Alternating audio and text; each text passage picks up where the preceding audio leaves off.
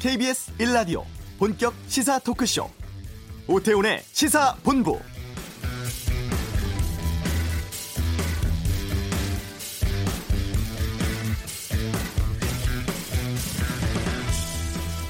네, 추석 연휴 잘 보내고 계십니까?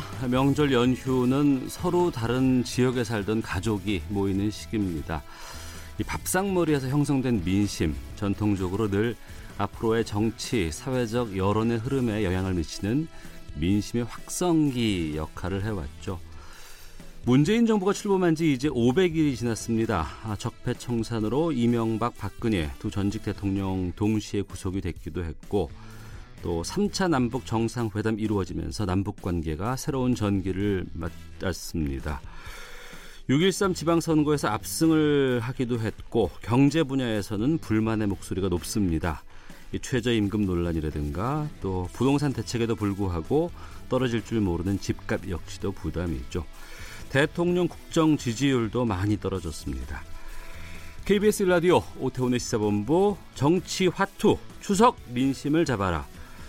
취임 500일을 맞은 문재인 정부 결산하고 성과와 과제 짚어보겠습니다. 오태훈의 시사본부 지금 시작합니다.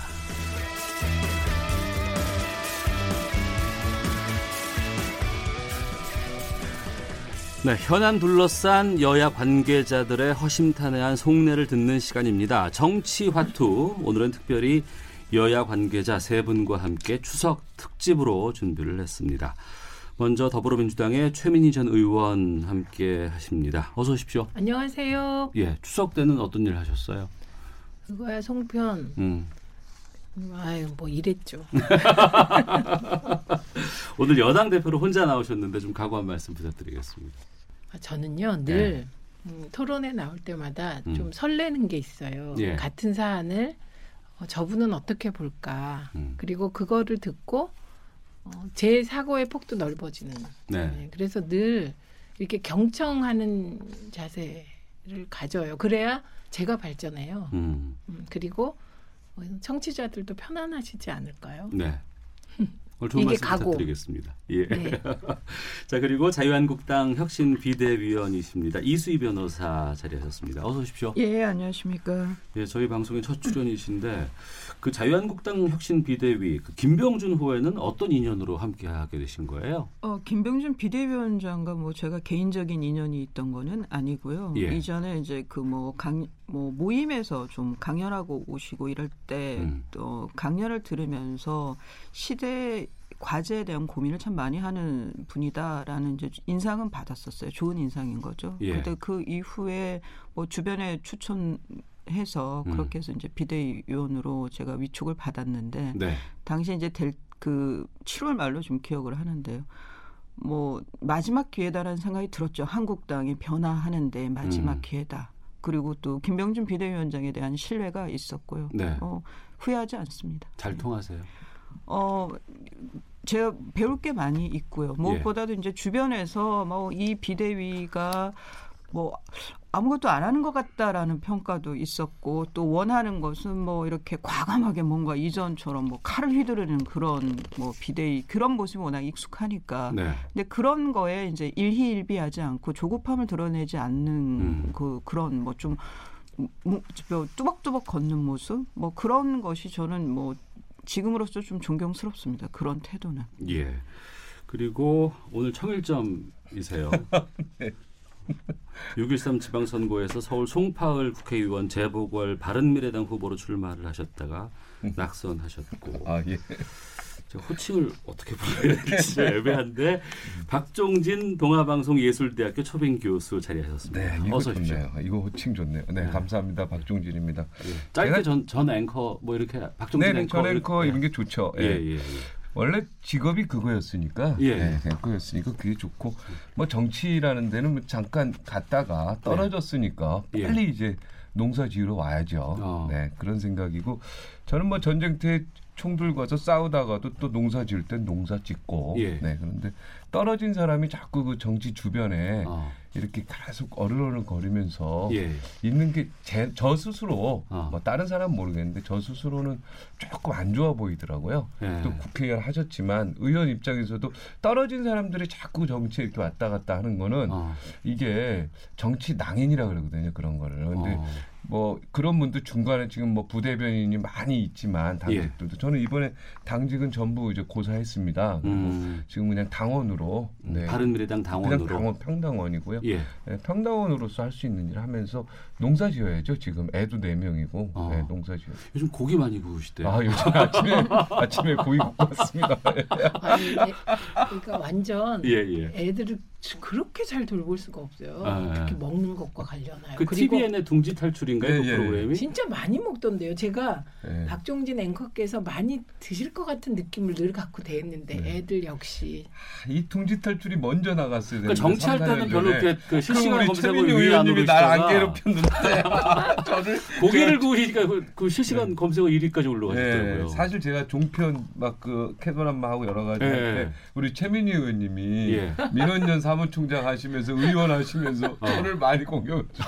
둥지 탈출이 미래에었으면 절대 공격 안 해요. 아니 저는 박종진 앵커님을 공격한 적이 한 번도 없습니다. 그렇죠. 알겠습니다. 네. 그 내용을 내용을 갖고 늘 내용으로. 근데 딱 또 TV 조선에서 이제 또 다시 진행하면서 우리 의원님하고 네. 게스트로 만나서 또 프로그램도 많이 하니까 음. 네, 굉장히 좋더라고요. 예. 네, 그럼 친밀한 관계에서 오늘 좀 여러 가지 좋은 말씀들 네, 네. 좀 많이 좀 해주시길 부탁드리겠습니다. 자, 정치화투 추석 민심을 잡아라 함께 하고 계시는데요. 구인 구직 사이트 사람인에 따르면 온 가족이 모이는 민족 대명절 추석에 오히려 더 우리는 스트레스를 받는다 이런 의견들이 꽤 많이 나왔어요. 명절 스트레스 하면 정치권도 만만치 않을 것 같다 싶기도 하고 대목이기도 하지만 스트레스가 많이 있는 그런 시기인 것 같습니다. 먼저 최민희 이수희 두 분께서는 여성 출연자이시기도 하고 또 정치인이시기도 하고 또 집안에서 또 여러 가지 살림을 맡는 부분도 있으실 것 같아서 추석을 맞는 마음이 좀 다르실 것 같아요. 먼저 최민희 의원께서. 우선 집안에선 며느리이잖아요. 네. 그리고 또 친정에선 딸이고, 그러니까 음. 그 역할이 기본이고, 네. 그리고 지역에서도 이제 제가 현역일 때 지역에 와서 돌아다녀 보면 어, 이런 한가위 때 행사는 노래자랑. 음. 음. 음. 그리고 어, 오히려 한가위보다는 한가위 전에 노인정 방문, 음, 그리고 뭐 경찰서 방문, 뭐 네. 파출소 방문, 어. 뭐 그런 것이 주예요. 예. 그래서 명절 스트레스는 당의 경우는 지도부가 겪으실 것 같아요. 지도부. 네. 아, 무래도 무슨 뭐 터미널이라든가 서울역이라든가 꼭 나가잖아요. 네. 그 네. 나가서 뭐 유, 유인물 네, 네 홍보물도 뿌리고 홍보물. 그렇게 하거든요. 네. 그런데 만약에 여당 지도부들은 남북 정상회담이 없었다면 여기에 나가기가 굉장히 좀 힘드셨을 것 같은데 네. 다행히 추석 밥상에 네. 이제 남북 정상회담을 올리게 되어서 어. 네, 그래서 조금 낫지 않으실까 어. 이렇게 생각됩니다. 이제 그 귀성 인사라 그래가지고 보통 이제 서울역이나 뭐 이런 데 가셔갖고 지도부들이 네. 뭐잘 다녀오시라고 인사하고 그러죠. 맞죠. 네. 근데 이게 이제 감사합니다. 대중적으로 인지도가 높은 분들은 괜찮은데 음. 알아보고 이제 와서 악수도 하고. 근데 당에서 중진인데 인지도가 없는 분들이 대중적이지 대중적인 분. 네. 그러면 인사를 하는데 반응은 좀 뚱할 거 아니에요. 네. 누구지 이렇게 그런 이제 그 중진 의원들 사이에 지도부 사이에서도 좀 희비가 갈려요. 그럴 때 보면 어. 그런 건 옆에서 이렇게 지켜볼 때는 좀 재밌죠. 그런 현상. 근데 이번에는 저희 한국당 같은 경우에는 이제 그 귀성 인사 이런 거 하지 말고 음. 그 봉사 활동을 하자. 그래서 네. 오늘 오후에 이제 서울 강북구의 그 수유동 음. 그쪽에서 어르신들 그 시설에서 봉사활동하고 그렇게 해서 좀 좀 그 행보를 네. 이전하고 좀, 좀 달리 해보자. 아. 그래서 어. 그런 봉사활동으로 이제 인사를 대신 한다고 합니다. 예. 박종진 앵커께서는 당원 신분이시기 예, 때문에 저는 지역위원장은 사퇴했고요. 예. 네, 그냥 아주 평범한. 어. 우리가 이제 추석 때 되면은 이제 가장 듣기 싫은 무슨 뭐 질문 같은 거 꼽아요. 그래서 언제 취직하니 이런 말 하지 말아야 되고 네. 너 아직도 결혼 안 했어 이런 말 절대 하면 안 된다고 얘기를 하는데 정치인으로서 명절 때 또 이제 뭐 손님이라든가 뭐 친척분들 만나실 거 아니에요. 네네. 그때 듣기 싫은 질문은 어떤 거예요? 너 정치 계속 할 거냐? 어. 이게 원외위원장인 분들, 예. 예. 낙선한 분들은 예. 이 얘기가 제일 힘들죠. 너무 힘들잖아요. 예. 아 이번에도 좀 그런 얘기 들으셨을 거예요. 지금 뭐 어제도 들었고 어제도 계속 정치할 거네요. 우리 의원님한테 질문 드리고 싶어요. 곤란하죠, 참. 예, 곤란할 뿐만 아니라 저는 낙선도 했고 네. 그 뒤로도 우여곡절이 많았던 네. 사람이잖아요. 네. 그래서 지역위원장도 내놓은 상태고. 음. 그러니까 이 경우 근데 제 경우는 좀 독특한 게 그 제가 해왔던 내용들을 다 아세요. 음, 워낙 그 예, 방송에도 많이 나오고 네. 어뭐 낙선한 국회의원의 재판이 왜 그렇게 뭐 관심을 끌었는지 그 음. 내용을 너무 잘 알아서 음. 다들 그냥 측은한 눈빛으로 결정이 완벽하게 돼버려서 측은하게 쳐다보는 뭐 그런 분위기인데 어. 이제 낙선하고서는 진짜 주 그 여성분들 주변에 아줌마들 만나면 아유 그 힘든 걸 왜 여자가 할라 그래서 어. 이렇게 어려움을 겪냐고 그러면서 손 잡으면서 눈물이 글썽해지는 경우가 많았죠. 어. 네, 그리고 여성에 대해서 두 가지 상반된 예, 그 느낌이 있어요. 하나는 음. 아 여자가 뭘 그렇게 하려 그래 이런 생각이 하나 있고 그 떨어지고 나면 이제 진짜 빨리 그만둬라 이게 뭐 다수고요. 음. 낙선하고 나면 그 다음에 거꾸로 다른 편에서는 그런데 열심히 하잖아요. 그러면 측은한 마음, 측은지심이 생겨요. 그래서 제일 중요한 게 측은지심이 생기면 그때부터는 이제 어찌할 수 없다 이런 얘기가 있습니다. 예. 저는 애가 좋은 거죠 측은지심. 그럼요 측은지심. 예. 이수 변호사. 예. 저는 애가 어릴 때 그 저기 당에서 출마를 해가지고 지역 관리를 했었기 때문에 이 추석이 보면은 추석 전날에는 그 지역에 있는 어르신들한테 인사를 드려야 돼요 전화를 그그 예, 예. 그 하루 종일 전화기 붙들고 있어야 음. 되는데 추석 당일하고 그 다음 날까지는 다음 날은 아니면은 이제 추석 당일날 오후쯤 되면 이 목욕탕들을 오셔요. 이제 아. 어, 여성분들이 이렇게 기름질 하고 나서 이제 뭐 그 닦아야 되니까 그럴 때 가서 이제 인사 한번 드리고 그리고는 좀 자유로워요. 그 다음 날까지는 한 음. 이틀 정도는 여유가 있어요. 그러면 네. 그때가 애하고 놀 수 있는 어. 시간대인 어. 거예요. 그래서 저는 한 번씩 그렇게 활용을 했어요. 명절을. 근데 이런 목욕탕에 들어가시나요? 아니면 어, 그 대중 목욕탕 예. 그러니까 같이 옷 벗고 들어가. 어, 당연히 옷 입고 들어가면 이상하죠. 아니, 아니 변호사님, 변호 아 정말 죄송한데 변호사님, 변호사님도 출마하셨어요? 예, 저는 2008년에요. 아, 18대 때 예, 예, 그때 예. 저기 새누리당 저 그때는 한나라 한나라당으로 예. 아, 다 출마하셨던 경력이 있구나. 근데 저는요. 벽보를 한번 붙였군요, 나. 아 그러니까 이게 벽보 붙이는 것과 안 붙이는 거 하늘과 땅이죠. 그런데 그게 급수가 있다 그러잖아요. 예. 벽보, 벽보를 붙여 본 사람, 공천을 받아본 사람. 그러니까 벽보 붙여서 대본 사람. 네. 거기서 초선과 재선, 네. 재선했다가 한 번 떨어지고 다시 삼선 된 사람과, 그러니까 진검다리 삼선과 쭉 그, 삼선의 이 또 급수가 다르고 뭐 그 과정이 다 있는 분이신. 어, 근데요, 네. 저는 네. 왜 제가 목욕탕 물어봤냐면. 어, 제가 서울에 살 때 동작구 살 때 정몽준 의원이 거기 나오셨어요. 음. 그런데 그분은 들어가 들어오시진 않고 목욕탕 앞에서 인사를 아, 앞에서 네. 뭔가 문제.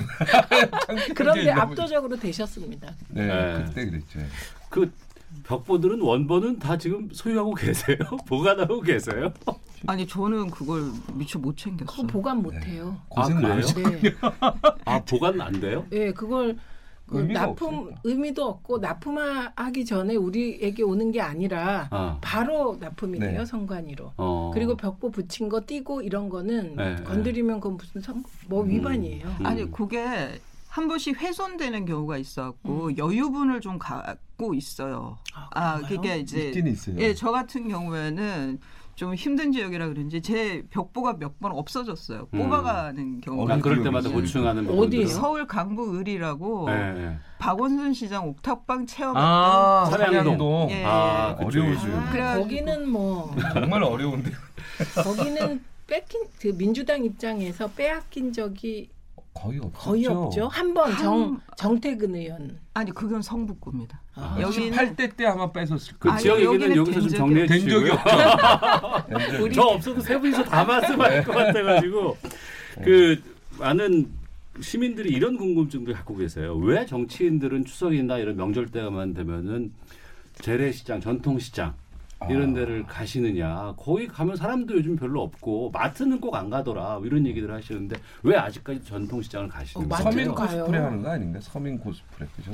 그게 핵심이고 이게 핵심이에요. 솔직히 까고 오늘 얘기하는데 음. 서민 코스프레 하는 거죠. 아 네. 근데 그 재래시장이 네. 전통시장. 큰 데, 네. 전통시장이 큰 곳이면 그런데 지도부가 가거나 그러면 근데 지역을 관리하는 그 지역에 네. 그 해당 뭐 저 의원이라든가 그 위원장의 경우에는 고개 장보러 오시는 분은 고기 사는 동네 분들이잖아요. 그렇죠. 그러니까 알토란 같은 동네 분들을 거기서 아, 뵐 수가 있는 거예요. 예, 그러니까 예. 그 뭐 상가나 이런 데는 어디 사는지 알 수 없는 건데 음. 그러니까 알토란 같은 고지역 사는 분들을 만날 수 있는 기회이고 아. 또 그분들이 구전을 해줘요 상인 분들이 예, 예, 누가 왔다 갔다 어 그리고 뭐 뭐 그 사람 뭐 괜찮은 사람이다 이런 그러니까 그런 구전 효과와 알토란 같은 뭐 그런 그 음. 이중 효과가 있어요. 그리고 그림이 제일 잘 나오는 데가 전통시장 방문해서 아, 생선 이렇게 든다든지 네. 그런 예, 예. 겁니다. 어, 그러니까 지역구의 투표에서 순도가 높은 분들이 전통 시장에 많이 모일 수 있겠군요. 그렇죠. 그렇죠. 지역 사람들이 오죠. 그 소파구에서도 그때 아, 다니셨어요? 아, 어. 재래시장 거의 매일 가 다녔죠 거기. 네, 네. 거의 뭐 시장이 한 두 개밖에 없었기 때문에 재래시장이. 어. 네.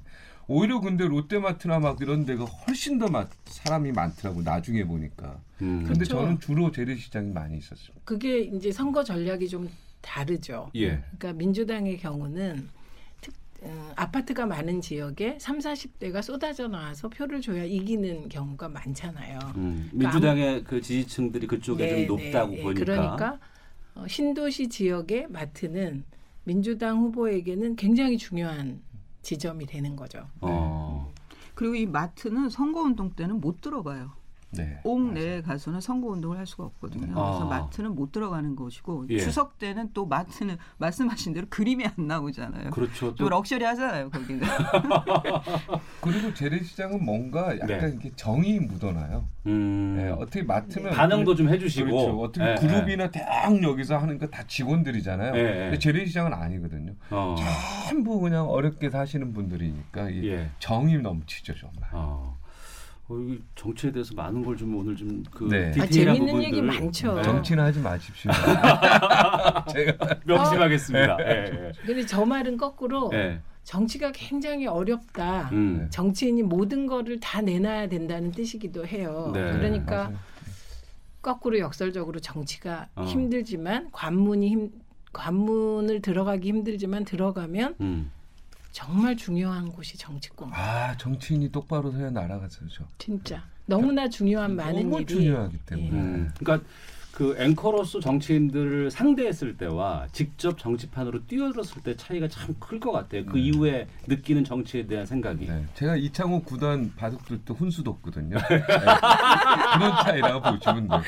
들어 그러니까 정치판에 딱 들어갔더니 초선이 너무 위대해 보이는 거예요. 어. 지역구. 어. 와 재선은요 와 진짜 하나님처럼 보이더라고요. 어. 이분들이 어떻게 여기까지 왔을까? 네. 정말 위대해 보이시더라고요. 그 전에 제가 정치 평론하고 앵커하고 뭐 시작할 때 막 삼선 이하는 보지도 않았어요, 사실은. 네. 4선 3부 막 하면서 막 거의 뭐 맞짱도 뜨고 그랬지 않습니까? 이게 글로 가니까요. 이게 예, 예. 아니에요. 어. 완전히 다른 거예요. 근데 이게 이제 그러니까 그 네, 많은 예. 분들은 정치인을 되게 그 우습게 보잖아요. 네. 막그 옆집 개 이런 하는데 근데 막상 이제 가서 보면 여의도 안에 가서 보면 한 가닥씩 하는 게 있어요. 진짜 음, 음. 강점 하나씩은 다 갖고 있어요. 매력적이고. 음, 근데 음. 그게 이제 말씀하신 대로 지역 관리라든가 뭐 이런 민원 처리하고 이런 것들을 보면은 굉장히 존경스럽죠. 음. 와, 대단하다. 근데 이제 본인들의 정치 생명하고 걸린 네. 어떤 그 당위적인 문제들하고 싸울 때 보면은 이런 표현이 그렇지만 정말 무섭고 징글징글하다 할 때도 음. 있어요. 그러니까 음. 이 정치인의 그런 양면성 그것 때문에 특히 이제 부정적인 면이 보이면은 이렇게 많은 분들이 국민들이 좀 그렇게 비판을 많이 하시는 것 같고 근데 또 속내를 이렇게 보면은 정말 열심히 일을 때는 하기는 해요. 솔직히 국회의원 우리나라 정치 딱 잘 되는 법을 제가 예, 예. 연구를 한 번 해봤는데 예.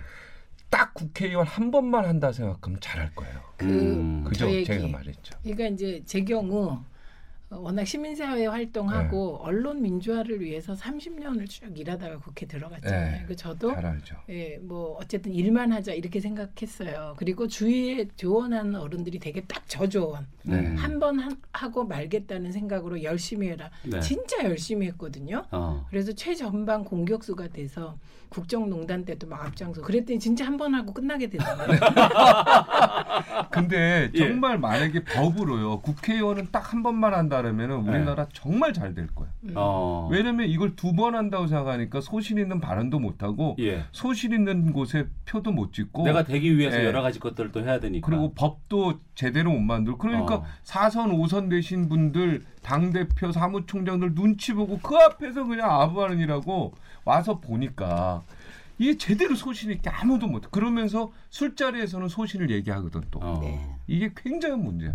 딱 한 번만 국회의원 한다 그러면 대한민국 정말 잘, 잘 됩니다. 다시 곧 출마하실 것 같으세요? 아, 그러면 저는 딱, 정말 저는 농담이 아니고 딱 한 번만 하고 딱 finish 할것 어, 같아. 되시고 나면 또, 아, 이거 두 번까지 해야지. 그래서 이게. 문제지. 그래서 이게 문제인데, 일단 지금 마음은 그래요. 알겠습니다. 근데 지금은 아, 모르겠어요, 저도. 아, 그러면서 자켓을 지금 벗고 계시는데. 아, 갑자기 더워지는데. 진짜 내일 일을 몰라요. 네, 그래서 내일 일은 몰라.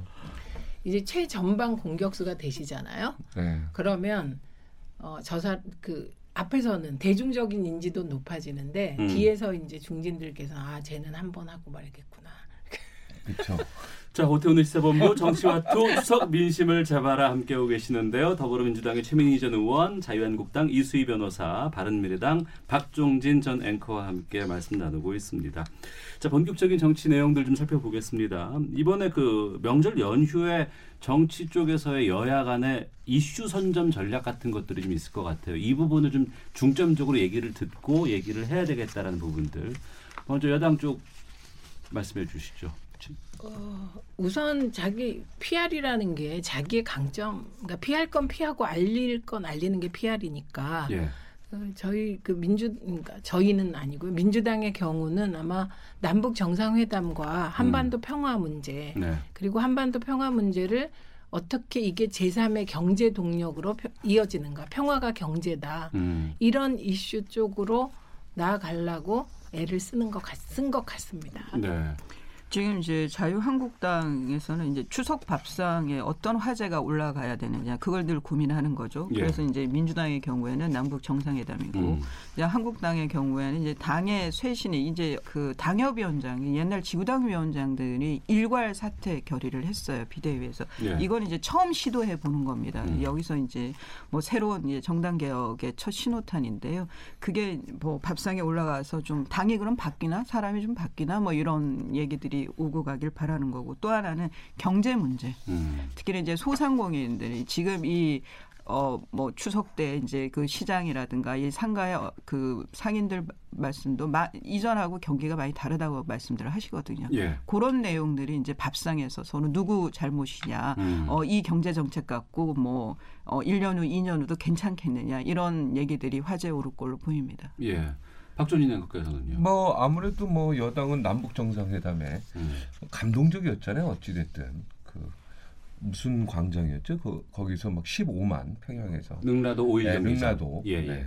그 운동장에서 그렇게 하는 거 보고 사실 뭐 그저 그거 보고 감동 안 받는 국민은 없을 것 같다는 생각이 돼요. 그거 보고도 또 문제를 제기하는 음. 사람들도 있지만 그 문제는 좀 별개로 하고 예. 예. 그 이야기를 여야 여당에서 하는데 뭐 야당에서 남북 정상회담을 얘기하는 건 바보 같다는 생각이 음. 들고 어찌 됐든 추석은 물가고 여러 예. 가지 경제 분야, 분야에 음.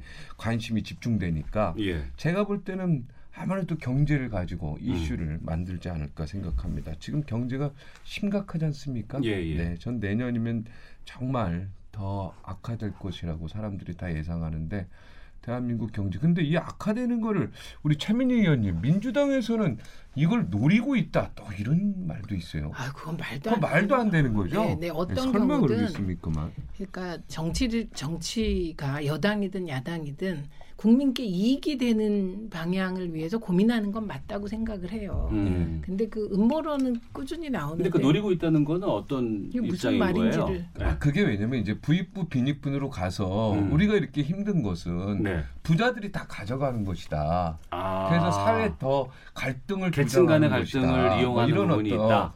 그렇게 해석하는 경우. 아우 그거는 뭐 저는 상상할 수 없습니다. 이수희도 섞여서 하실 말씀이 있으실 것 같은데. 아니 진짜 전형적인 음모 음모론이죠. 또 하나는 그런 얘기도 있어요. 거기 음. 플러스 네. 뭐 이런 수준의 얘기는 거의 뭐 SNS에서 떠도는 얘기 같은 건데 그렇게 하는 게 음. 이제 그 극 북부층 그러니까 아주 잘 사는 사람들이 네. 나갈 수 있는 시간을 주는 거다. 음. 그렇게 아, 통일을 아, 앞당기는 거다. 해외로 나가버리는 거죠. 네, 뭐그 그런 얘기까지 나오는 거예요. 그럼 그 네. 음모론은 여권이 아니라 야권 지지 성향의 음모론이겠네요. 뭐. 음. 국부 유출이니까. 그러니까 보수들은 떠나라는 거지 음. 이 나라를 장기적으로 말이 때는 아니, 아니 이게 음모론인데 이런 얘기가 돌았어요. 그래서 어쩌면 이 경제 악화가 어쩌면 전략의 지금 전술에 있어서 정확히 지금 순서대로 가고 있다 이렇게 어떻게 보면 해석하는 어, 그런 찌라시들이 SNS에 돌았어요. 근데 이게 가짜 뉴스잖아요. 그렇죠. 가짜 네. 설마 그러겠습니까? 근데 이게 지금 이제 그 뭐 국부 유출, 뭐 음. 뭐 부의 유출 얘기는 이거는 음모론적이라서 진짜 뭐 웃으면서 무시해 버릴 수는 있지만 어 무시할 수 없는 거는 아니 그러니까 아주 중요한 시그널은 기업들이 진지하게 고민한다는 거예요. 네. 한국 말고 음. 해외로 나가야 되는 거 아니냐라는 음. 걸 진지하게 고민한다는 기업의 거예요. 입장에서. 예. 그리고 어, 자산, 현금 자산을 많이 갖고 있는 부유층들에서 해외로 나가니까 그게 이제 이민이 이전과는 좀 다르게 상당히 구체적으로 그런 그 계획을 음. 세우고 그게 그 사람들의 돈과 돈이 많은 분들의 니즈니까 거기에 음. 맞춘 상품 개발들을 하고 있다는 거예요. 네. 이거는 어 이 지금 앞서 저희가 웃으면서 말한 음모론하고는 전혀 다른 팩트죠. 음. 예. 근데 팩트인데 네. 이 부분도 그런 분들이 있다면 고려해야 될 조건들이 좀 있지 않을까 싶은 게 지금 기업들이 해외에 나가는 것은 이게 이미 미국이 트럼프가 들어오면서 해외에 있는 제조업 기업들을 불러들이고 있지 않습니까? 그리고 지금 어, 베트남이든 어디든 그러니까 나갈 수 있는 다 나가서 노력을 해보고 있어요. 근데 네. 지금은 그 반대 현상이 나타나고 있기 때문에 한 발 앞서서 생각을 하셔야 되고 또 하나 우리나라 기업들이 우리나라에서 해야죠. 그죠? 그렇죠. 그럴 여건을 만드는데 네, 이제 그 국회와 네. 정부가 노력을 해야 그렇죠. 되고요. 음. 그래서 트럼프가 지금 그나마 저렇게 인기를 끄는 게 물론 미국은 주별로 다르지만 경제 성장률이 어떤 주는 4.7% 이렇게 된다는 거잖아요. 어, 네. 그리고 그 근본 동인 중에 하나가 제조업을 살리겠다고 노력을 하고 음. 실제로 중국과의 무역 마찰까지 저 그 감수하면서 지금 하고 있기 때문에 그러니까 문재인 정부에 대해서 이제 야당 쪽에서는 경제 문제에 대해서 상당히 좀 어, 이거는 아킬레스건처럼 보이니까 많이 공격도 음. 하고 또 그 부분에서 부각을 많이 시키고 있는데 또 그게 네. 상당히 좀 먹히고 있는 부분들은 있다고 네. 보여요. 막 그렇 그렇죠. 네. 그거는 경제가 어렵다. 이거는 언제나 팩트였고 네. 지금도 네. 팩트거든요. 근데 지금 말씀하신 것 중에 현금 자산가들이 해외로 나가면 조세 회피처로 가시지 않는 한 음. 세금의 세금 문제에 있어서 우리나라보다 약한 데는 잘 찾기가 힘들어요. 우리 변호사님이 얘기하는 건 이민을 얘기하는 거죠. 그래 이민을 가더라도 네. 어, 예를 들면 특정한 그 조세 회피처가 아닌 다른 나라의 경우로 그러니까 이게 가면 조세 회피를 위해서 그런 것이 아니라 음. 이 부에 대한 그 반감과 네. 반기업 정서 뭐 어. 이런 상황에서 뭐 음. 조세율보다도 네, 네. 그런 곳에서 그다 어 그다음에 앞으로의 이, 이 이런 정 그야말로 뭐 이해찬 대표는 지금 뭐 20년에서 50년 장기 집권을 얘기를 하시는 마당에 음. 희망이 있느냐 그러면 음. 그러니까 이것이 애국심이라든가 이런 걸로만 붙들어둘 수는 없다는 거죠. 그러니까 뭐 기업하기 좋은 나라에서 지금은 부의 재분배 쪽으로 많이 좀 간다는 그런 것을 말씀하시는 부분이 그리고 지금 뭐. 소득 주도 성장이니 뭐 음. 이런 거 가지고는 경제 성장이 그 이거는 낙관할 수가 없다. 네. 비관이 네. 외려 더 현실적이다. 어. 그러면은 어, 각 개인들이 어, 자기의 활로를 찾는 거는 그걸 애국심으로 붙들어 줄 수는 없다는 거죠. 그거는. 예. 그러면 그 사람들을 그렇다 해서 그 사람들을 가지고 비난만 할 수는 없는 거고요. 그러니까 어. 뭐 과거에 프랑스에서 뭐 조세율이 워낙 높아지면서 그 유명한 그 고소들 배우들이, 배우들이 뭐 그 국적을 바꿨죠. 그 네. 그 사람들이. 네, 그런 부분이 이거라고 네. 다른 차원이라는 거죠. 음. 그러니까 반기업 정서는 저는 만약에 정부가 반기업 정서를 갖는다면 그건 진짜 말이 안 되는 것이죠. 그러니까 정부의 기본 의무는 그 정치가 있는 이유는 국민을 등 따시고 배부르게 하는 거잖아요. 근데 등 따 시고 배부르게 하는데 소득주도 성장이 나온 것은 분배 부분이 너무 취약해서 그게 성장의 발목을 잡는다는 반성에서 나온 건데 음. 그 기업 반기업 정서를 가지고 있다면 그건 빨리 해소해야 되고 근데 저는 그런 것 같지는 않고 더 근본적인 문제가 혁신 성장을 얘기했는데 혁신 성장 동력이 무엇이냐 음. 이거를 찾는 것이 우리가 해야 될 과제 같아요. 그래서 우리나라의 제일 성장 동력은 박정희 신화 맞잖아요. 제2 성장 동력은 ICT입니다. 그래서 김영삼 대통령이 시작을 했지만 결국은 김대중 대통령이 ICT 집중 투자를 해서 이제 그 지금도 광고 보면 ICT 분야에 제일 많잖아요. 그러니까 제2성장 동력인데 이제 제3 성장 동력을 어디서 찾을 것인가 이게 혁신 성장의 과제이고 이것은 정부만 찾는 게 아니고 진짜 기업과 하나가 돼서 찾아야 되니까 그 과정에서 걸림돌이 있고 그게 반기업 정서가 걸림돌이라면 저는 그건 그런 오해가 있다면 빨리 풀어야 되겠죠. 근데 제가 아는 한은 그건 조금 오해일 수 네, 있겠고. 근데 이제 반기업 정서 얘기가 나왔으니까 뭐 저기 이것도 조금 뭐 반기업 정서인지 아닌지는 잘 모르겠지만 삼성의 오너 그다음에 뭐 LG 오너, SK 오너 이런 분들이 어떻게 보면은 해외 나가면 글로벌 기업이기 때문에 그 나라 대통령들도 쉽게 만날 수가 없는 사람들인데 음. 이 북한에 뭐 경제 담당 총리도 아니고 그 부총리 앞에서 일렬로 서가지고 훈시를 듣는 장면들 이런 거 보면 예. 이거 반기업 정사랑은 조금 다른 거지만 그러니까 지난번 평양 남북 정사 예, 예. 이번에 이번에 나왔을 예, 때 예, 예. 음, 네, 그렇죠 지난번에 어, 이건 좀 아니다라는 생각이 들었고 사실은 정재영 회장은 특별한 경우였고 음. 그리고 그 정재영 회장 갔을 때도 사실은 그때 김정일 김일성한테 최대한의 사실은 대통령 대우를 받았고 예, 예. 그럼 현대 정도는 특별히 자기 대북 사업이 관련돼 있기 때문에 했지만 음. 이번에는 진짜 우리나라 전 세계 삼성 같은 경우는 큰 기업 아니에요 LG 예, 같은 예. 경우도 SK 이런 기업들의 회장 오너들이 음. 그 어떻게 보면 가장 가난한 객관적으로 보면 우리의 동포지만 거기에 뭐 총리도 아니고 경제 담당 부담당 앞에서 줄서 그 모습은 객관적으로 전 세계가 봤을 때좀 야 이건 좀 아니다 이런 생각이 좀 들 수 있지 않았을까 저는 네. 그런 각도에서 좀 봤어요. 근데 듣고 보니 네. 저는 그 장면이 그냥 이렇게 그냥 이렇게 흘려 가면서 네. 본 장면인데 그거를 이렇게 보시니까 그 말을 듣고 보니 아 그렇게 볼 수도 있겠다 이런 네. 생각이 드네요. 근데 이런 측면도 있는 것 같아요. 지금 시대가 어, 저는 이번 남북 정상회담에서 뭐 나머지 뭐 일반적인 평가는 뒤로 하고 가장 긍정적으로 본 것이 문재인 대통령이 15만 평양 시민 앞에서 직접 소통한 거. 아, 그건 대단한 거. 예, 그리고 평양 시민들 속으로 다가가려고 애쓴 거.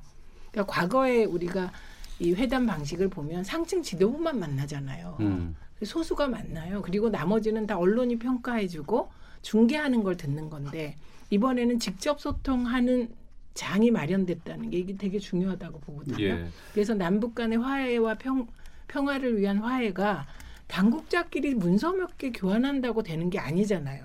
궁극적으로는 국민들의 마음이 서로 서로 열리고 소통해야 되잖아요. 음, 네. 그래서 김정은 위원장이 화면에 그대로 나와서 진짜 이번에는 생중계가 되다 보니까 그냥 뭐가 없이 만나는 느낌, 성큼 가깝게 다가온 거라고 보거든요. 그러니까 과거의 의전이나 이런 격식이 파괴되는 시대인 건 맞다.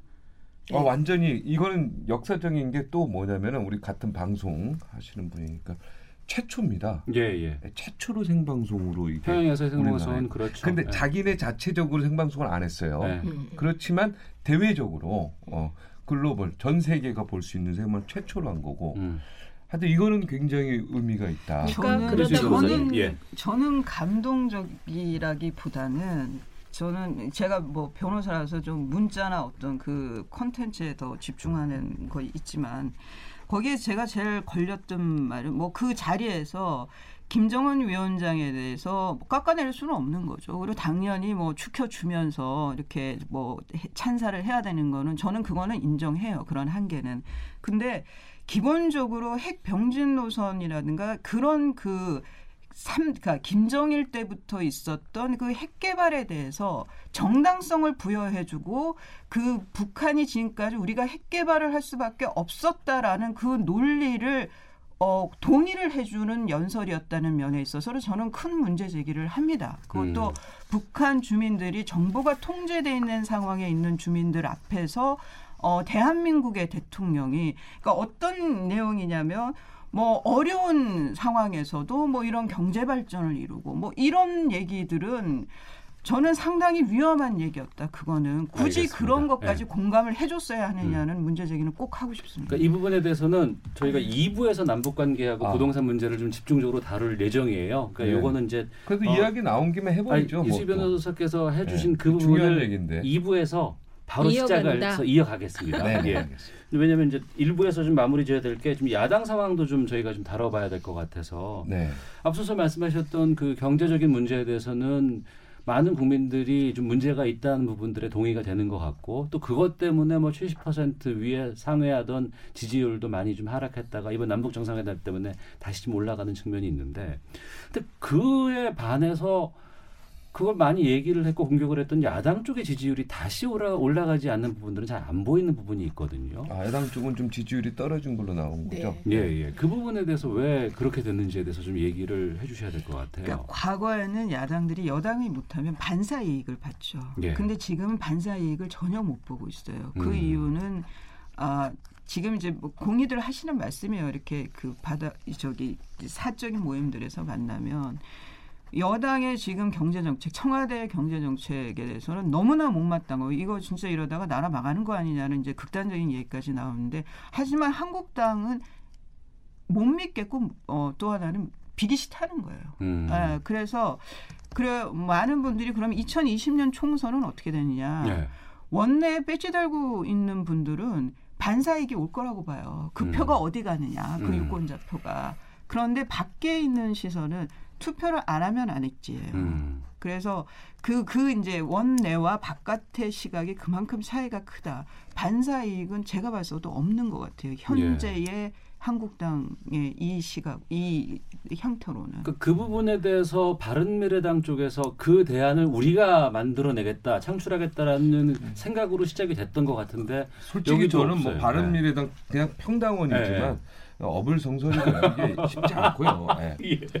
저는 그래요. 자유한국당 하면 음. 박근혜 대통령 최순실이가 생각나는 게 음. 국민들의 기본이고 빨리 해체하는 게 정답인데 그게 네. 쉽지가 않거든요. 음. 바른미래당도 하물며 제가 이건 해체해야 된다. 이게 말이 되는 거야. 이번 공천 파동에서 봤을 때 이러고서 무슨 또 국민한테 무슨 표를 달라고 하냐.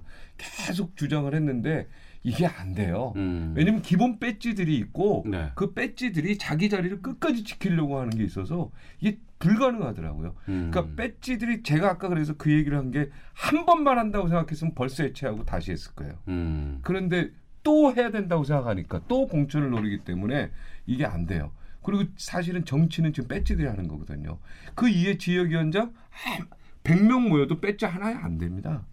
이게 당 내에서는 그리고 배지들 배지들끼리 원내회의 비상회의 다시 하기 때문에 아무리 우리가 밖에 떠들어도요 되는 게 아니에요. 그렇기 말씀하시고 아, 진짜 맞죠? 네. 네. 그러니까 자유한국당이 사실 저 정도 되면 근본적인 해체를 하죠 보통은 강요돼서 해체 수준의 변, 그 수준의 큰 변화를 꾀나야죠. 그렇죠. 그렇죠. 그래서 이번에 그렇죠. 다 장여 변정 사표 내고 이런 네. 것들인데. 예, 그런데 그 동안에는 어, 김병준 비대위원장이 제가 보기에는 자유한국당에 있는 친박 쪽은 모르겠지만 일을 잘하신 거예요. 왜냐하면 그 자유한국당에 대한 집중적인 비난이 희석됐어요. 음. 그리고 나름 저는 동의하지는 않지만 국가주의 논란 뭐 이런 거를 불러일으키면서 어쨌든 위기는 봉합했기 때문에 이제 그런 걸 인정하면서 권위가 쌓이는 거잖아요 비대위원장이. 그러니까 이번에 당협위원장 총사퇴 카드는 뭔가 인적 청산을 내 신호탄인 거죠 네. 원래는. 네, 어. 네 좋죠. 네, 그래서 좋은 신호죠. 이거. 예, 그래서 이거를 잘 해내면 어, 진짜 자유한국당이 바뀐다고 느끼겠죠. 예. 그런데 그 반발을 억누를 예. 음, 과연 권위가 어디에서 나올까? 어. 어, 이게 이제 당원이 활성, 당원 조직이 활성화돼 있으면 당원들의 압박에 의해서 되는 건데 그 당원과 권위, 이제 여론. 네, 이, 여론. 예, 제일 큰 힘이 되는 거죠. 그렇죠. 음. 그런 그런데 이 여론이라는 것도 주로 언론에 의해서 형성되고 자유한국당은 아직도 민주당보다는 언론의 영향을 더 많이 받는 것 같아요. 음. 민주당은 언론보다는 당원이 7, 80만인데 이 당원들이 다 권리당원이고 음. 이분들의 그 발언력이 엄청 세고 SNS의 영향을 많이 받거든요. 그런데 언론을 과연 그러면 김병준 비대위원장이 어느 정도 우호적으로 장악하고 있냐. 장악이라는 표현이 좀 우습지만 네. 지지를 받고 있냐. 이게 변수가 되게 많죠. 그 야당 쪽에서는 이번 추석을 계기로 해서 추석 연휴를 계기로 해서 좀 반등하고자 하는 그 욕망들은 좀 있을 것 같고 또 그런 전략들을 세웠을 것 같아요. 근데 그게 잘 먹혔다고 보시는지 아니면은 어떻게 판단하시는지. 지금 이제 워낙 뭐 남북 정상회담 이번이 워낙 큰 이슈였기 때문에 뭐 추석 그 밥상에서 이제 뭐 한국당 얘기는 이제 관심 있는 분들만 네, 네. 하실 수밖에 없는 이제 상황이고 음. 그런데 그 남북 정상회담의 이제 결과에 대해서 이제 2부에서 말씀하신다 우리가 할 거지만은 어 따져봐야 될 것이 굉장히 많아요. 예. 근데 문제는 이걸 어떻게 풀어서 홍보를 하느냐의 문제이거든요. 음. 이게 우리가 묘한 게 북한의 핵 문제에 관련해서는 이게 어, 이 전문가들이 얘기를 해줘도 어려워요, 이게. 음. 뭐, 우리가 정치에 대해서는 거의 국민들이 박사고 교육도 박사인데 어떻게 유독 이 북핵 문제에 있어서는 너무 전문 영역이 돼버린 것 같단 말이죠. 네. 그래서 이거를 좀 쉽게 풀어서 이런 문제가 있다라는 홍보를 하는 거 그것이 이제 과제입니다. 네. 박종진 앵커께서는 그 보수 재편에 대해서 그 민심들의 의견들을 좀 들어보셨을 것 같은데 뭐라고 말씀들을 하시던가요? 뭐 단호하게 얘기하면은 뭐 내년 2월에 전당대 통합 전당대를 치르려고 지금 물밑에서 음. 바른미래당의 이제 보수 진영 계속 지금 대화가 이루어지는 걸로 알고 있는데 네. 저는 어 그게 빨리 이루어지지 않으면 음. 무조건 또 필패다 음. 네, 그렇게 생각하고 있고 뭐 누구를 뭐 빼라 마라 이런 것도 없고 필요 없고 내가 볼 때 뭐 친박이고 뭐고 간에 뭔가 제3지에서 다 범보수가 다 뭉쳐야지만 겨우 일대일 승부가 될 것 같다. 이런 생각을 해봐요. 저게 네, 이제 여기서 뭐 빼고 막 말고 저희가 전공이잖아요. 네.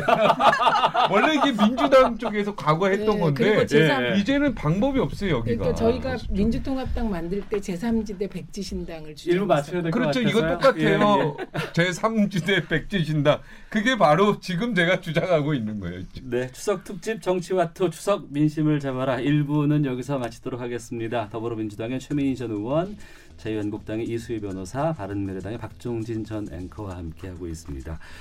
2부에서는 남북 관계와 부동산 대책에 대한 자세한 이야기 나눠보겠습니다. 뉴스 들으시고 잠시 후 2부에서 뵙겠습니다.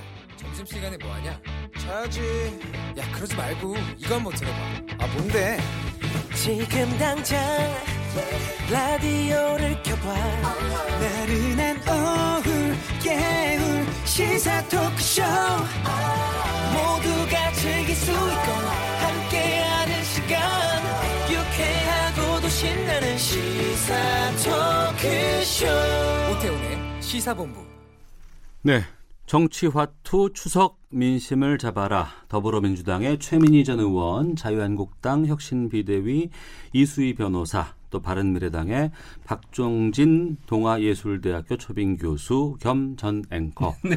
세 분과 함께 특집으로 좀 꾸며드리고 있습니다. 문재인 정부 500일의 성과와 과제 짚어보고 있는데요. 앞서 이수희 변호사께서 말씀하셨던 그 이번 평양 정상회담에 대한 내용들 또 남북 관계에 대한 이야기를 좀 바로 들어가 보도록 하겠습니다. 이수희 변호사께서 네. 다시 한번 좀 지적해 주세요.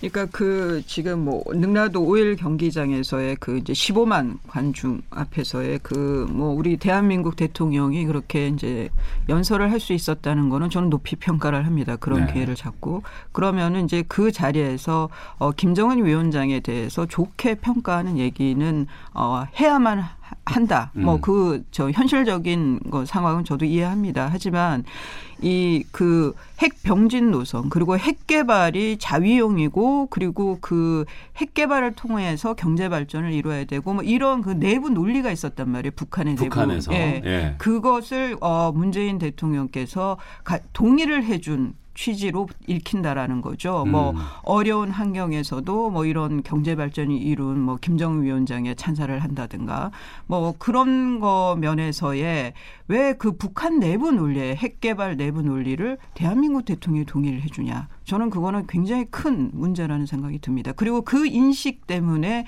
이후에 그 남북 회담이라 그 남북 정상 간의 그 공동 합의라든가 네. 그다음 이 그 같이 된그 어, 군사 합의 이런 거 상당히 위험한 부분들이 많고 음. 너무나 우리가 큰 어, 포기들을 많이 했다. 그 그것은 그 인식 차이에서 비롯된 거고 그 인식이 상당히 위험한 인식이다라는 지적을 하고 싶습니다. 네, 최민희 의원께서 좀 말씀해 주시죠.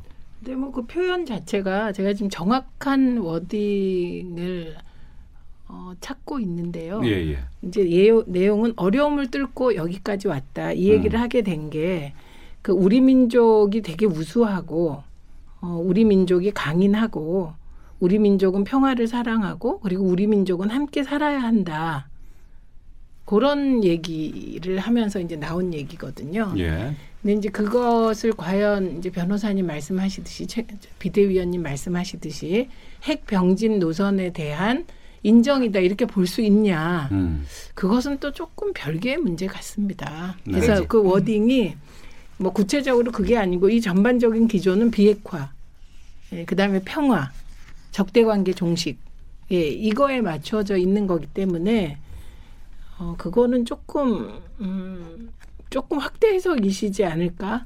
예, 박종진 의원께서 하실 말씀이 있으실 것 제가 같은데요. 뭐 저는 그냥 정리할 수밖에 없는 입장입니다. 네. 그 저는 그냥 거시적으로 좀 보자, 큰 그림으로 보자. 예. 큰 그림 볼 때는 큰 그림에서 어떻게 보면 시작하는 어떤 왜냐하면 김정은이가 바뀌었다는 생각이 좀 드는 게그 음. 자리에서 어 어떻게 보면 문재인 대통령을 향해서 열렬히 박수 부탁드립니다 이런 얘기를 했을 때 아 이건 뭔가 소통이 되는구나 남과 음. 북이 이제 예. 이런 느낌을 확 받았어요 전술적으로는 성공했다 문재인 음. 정부가 어찌 됐든 음. 어 그런데 전략적으로는 우리의 목적은 평화 통일이고 비핵화란 네. 말이에요. 예. 한반도 비핵화. 여기에 대해서 전략 부분에 있어서 지금 전술 지금 말씀하신 이수희 변호사님 말씀하신 그 부분에 다 문제점들이 있거든요. 음. 근데 이런 문제점들을 조금 시간을 두고 좀 지켜보자. 예. 과연 우리가 전술이라는 것은 전략을 위해서 잠깐 속일 수도 있고 음. 약간 돌려가지고 그쪽에 분위기를 맞춰줄 수도 있고 여러 가지 어떤 의도가 있는 거 아니겠습니까? 그런 측면에 저는 문재인 정부를 한번 믿고 네. 좀 시간을 두고 한번 보자. 음. 우리가 네. 목적이 어차피 평화 통일이고 비핵화라면 그것도 우리가 결정하는 문제가 아니고 미국도 있고 중국도 있단 말이야. 특히 미국의 입장이 매우 중요하기 때문에 지금 시점에 특히 네. 그렇죠. 예. 이걸 어떻게 풀어 나가는가 수학 문제를 음. 어려운 수학 문제를 처음 푸는 걸 가지고 이 문제를 풀 것이냐 말 것이냐 따질 필요는 없다. 네. 그러나 거시적으로 볼때 소통이 이루어지고 있다. 김정은의 국무위원장의 마음이 열렸다. 네. 이런 거를 저는 좀 딱 느꼈습니다. 예. 그게 아, 이제 변호사님 그 예. 표현을 찾았습니다. 제가. 예. 요거 먼저 얘기해 네. 드릴게요. 네. 어떤 표현이었냐면 어, 이번 방문에서 나는 평양의 놀라운 발전상을 보았습니다. 김정은 위원장과 북녘 동포들이 어떤 나라를 만들어 나가고 어, 나가고자 하는지 가슴 뜨겁게 보았습니다. 얼마나 민족의 화해와 평화를 갈망하고 있는지 절실하게 확인했습니다. 이제 요 부분인데요. 아, 그 어려운 시절에도 그렇죠. 이 예, 부분이죠. 부분, 네, 지금 하고 제가 네. 읽는 부분이라고 그렇죠. 그러니까 어려운 시절에도 민족의 자존심을 지켜 끝끝내 스스로 일어서고자 하는 불굴의 용기를 보았습니다. 그렇지 이 예. 문장이 문제가 그 문장, 예, 그 문장이 어려운 환경 내부 논리를 음. 그대로 수용했다라는 거죠. 근데 그 거기에는 민족의 자존심은 사실 중국에 대해서도 마찬가지거든요. 그러니까 이게 미국 쪽만 놓고 민족의 자존심을 지키려고 했다고 해석하면 그럴 수 있는데 사실 북중 관계도 만만치 않거든요. 그러니까 그거가 어, 우리하고는 이제 생각이나 이게 북한이 완전히 다르잖아요. 그러니까 3대 세습까지 하고 이런 나라기 때문에. 음. 그래서 그게 그러니까 한쪽으로만 해석 하지 않아도 되는 문장인 것 그러니까 문재인 대통령이 이 문장은 적어도 김정은 국무위원장의 입장에서 쓴 거예요. 제가 볼 때. 그거를 또 철저하게 그렇게 보고 우리 쪽에서 보면은 정말 문제 있는 어떤 음, 문장인 건 분명한데 네. 이 김정은 국무위원장 입장에서는 정말 고마운 문장이거든요.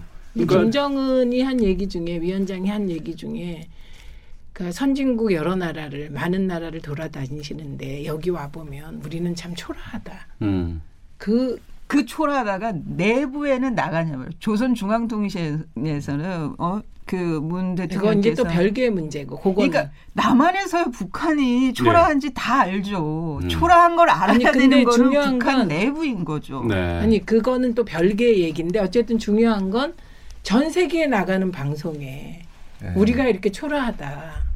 어, 이렇게 다른 나라에 비해서 뒤처졌다는 걸 공개적으로 인정하고 있는 상황이잖아요. 지금 저는 그 부분이 솔직히 가장 인상적이었어요. 저 이게 생방되는데 네.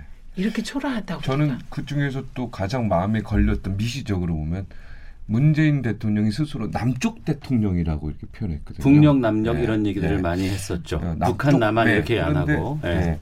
이게 우리 남한 어 우리는 그래도 대한민국 한반도를 전체로 우리가 정통 있는 어떤 국가라고 다 생각하고 있는데 그 부분에 대해서도 또 문제 제기하는 그런 사설도 있었고 음. 예, 여러분들이 있었는데 그 정도는 좀 이해하고 넘어가자. 음, 그 북한 앞에서 김정은 그렇지 않으면 어떻게 대화가 되겠냐. 근데 그거는 이런 생각이 좀 들어요. 이미 그 노태우 대통령 시절에 남측 북측으로 부르기로 남측 아. 북측으로 부르기로 예. 합의가 된 사안인데 제가 요즘 이제 이렇게 약간 느끼는 문제가 뭐냐면 이게 역사가 길었던 거예요. 지금 시작이 아니고 음. 이 최초의 남북 관계를 북방 정책으로 화해 모드로 돌린 사람이 이건 노태우 대통령. 그럼요, 노태우 대통령이 그 적극적으로 했죠. 네, 그때 정책. 전술핵도 노태우 대통령 때 네. 미국이 철수했거든요. 네. 그리고 만약에 이 흐름의 가장 그 시발점 시조가 누구냐? 그럼 더 올라가면 박정희 대통령이에요. 7사, 공동성명. 예. 그리고 그거를 현실적인 어, 뭐 한민족 공동체 방안으로 정리한 사람이 누구냐 노태우 대통령이시고 노태우 대통령. 그 그때 박철원 장관이 음, 장관이 이 수십 번 북한을 왔다 갔다 네 목숨 걸고 왔다 갔다 네. 해서 된 일이거든요. 근데 그그 음. 그 흐름이 보수 정권에서 시작됐거든요. 네. 근데 그때 합의됐던 개념들 한반도 비핵화 개념, 그다음에 남측 북측 그러니까 그걸 측을 쪽으로 발음하잖아요. 북한 그러니까 남쪽 북쪽 이런 정도는 그때 다 돼 있는 건데 요새 신문 사설을 보면 보수로 분류되는 신문들이 그 보수 정권에서 합의된 내용까지 문제를 삼더라고요. 어. 그러니까 이거는 아닌 것 같아요. 그러니까 저는 뭐 예. 그런 이제 그런 표현들은 저는 뭐 그 진짜 격가지라고 네. 보이고 중요한 건 이제 방금 읽으신 그런 문장하고 또 하나는 이해찬 그 대표께서 가서 거기서 이 보수 정권으로 정권이 바뀌면서 이게 남북 관계가 틀어졌다라는 음. 취지로 또 말씀을 하셨단 말이에요. 취지가 네. 아니고 정확한 워딩이 늘 중요한데 그런데 그게 11년 동안 남북 관계에 손실이 있었다 이렇게 표현하셨죠.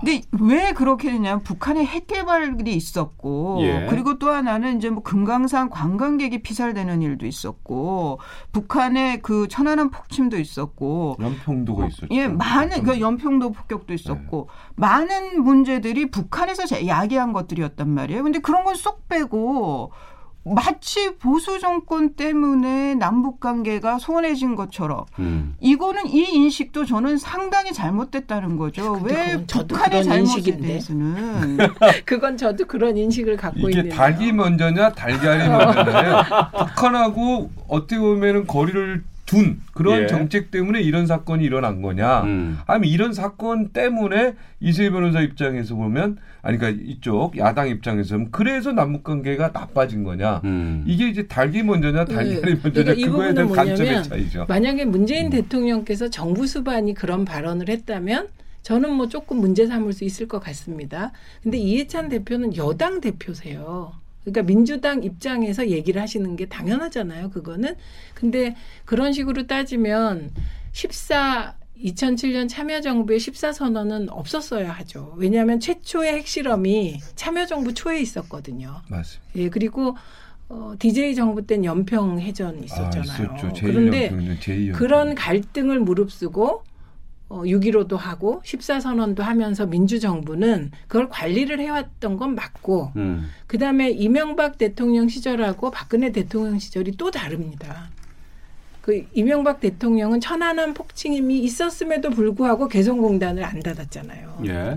그리고 통일 그 그럼에도 불구하고 박근혜 대통령도 정부 초기에 통일 대박론으로 그 북한 관계를 획기적으로 개발하겠다. 그래서 이게 경제적으로 음. 어떻게 하겠다는 발표까지 하셨거든요. 그러니까 이게 그러니까 어떤 어떤 사건들이 있어서 이렇게 됐다기보다는 그러니까 기본적인 기조가 어, 조금 달랐기 때문에 11년 예. 동안 남북 관계 후퇴한 건 팩트거든요. 또. 근데 그 핵이 예, 핵개발이 예. 갈수록 이 그 발전 속도, 개발 속도가 비약적으로 상승을 음. 하는 큰 변화가 있었다는 거죠. 상황의 변화가. 그런 거는 쏙 빼고 왜뭐 대한민국의 그 보수 정권 탓으로만 돌리는 그런 시각이나 그런 인식이 그러니까 제가 말씀드리면 이 그런 인식의 차이와 시각의 차이가 이후에 남 그 남북 그 합의라든가 특히나 이 군사 합의에 있어서는 저희 그 한국 땅이 봤을 때는 도저히 양보할 수 없는 포기할 수 없는 부분들이 들어가 있다라는 그런 시각 차이로 인해서 이런 결과를 낳는 것이 결국은 어 나중에 그러니까 지금 민주당이나 지금 청와대에서는 비핵화 안 된다. 김정은 입에서 얘기했다. 확고한 의지를 나는 봤다라고 말은 하지만 예. 뭐 실제 그게 문서화돼 있는 것도 아니고 음. 그런 상황에서 한 믿어보자라는 거지만 야당 입장에서는 믿다가 그러면 우리 코앞에 그러면 뭐 그 우리가 서해 해상 내주고 나서 서울의 수도권의 방어가 보장이 안 되는 상황, 이 상황을 턱 내놔야 되느냐 그러면 네. 어 우리가 공군력은 훨씬 강한데 정찰 능력이나 이런 것이 훨씬 강한데 왜 그 패부터 먼저 보여주고 그 패부터 포기를 하느냐 이런 비판이 충분히 가능한 거죠. 그거는 내용을 좀 꼼꼼하게 보셔야 돼요. 그 비판은 왜냐하면 지금 육해공에서 이제 서로 긴장 완화를 위한 조치를 취한 거잖아요.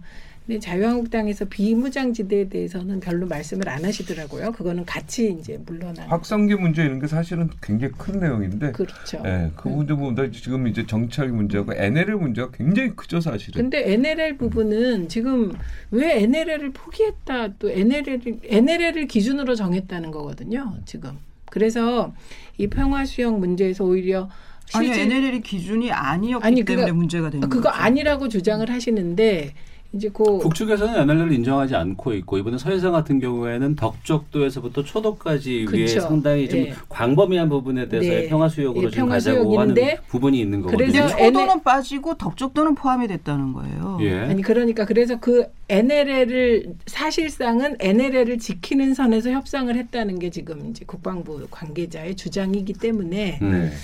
근데 이 부분은요.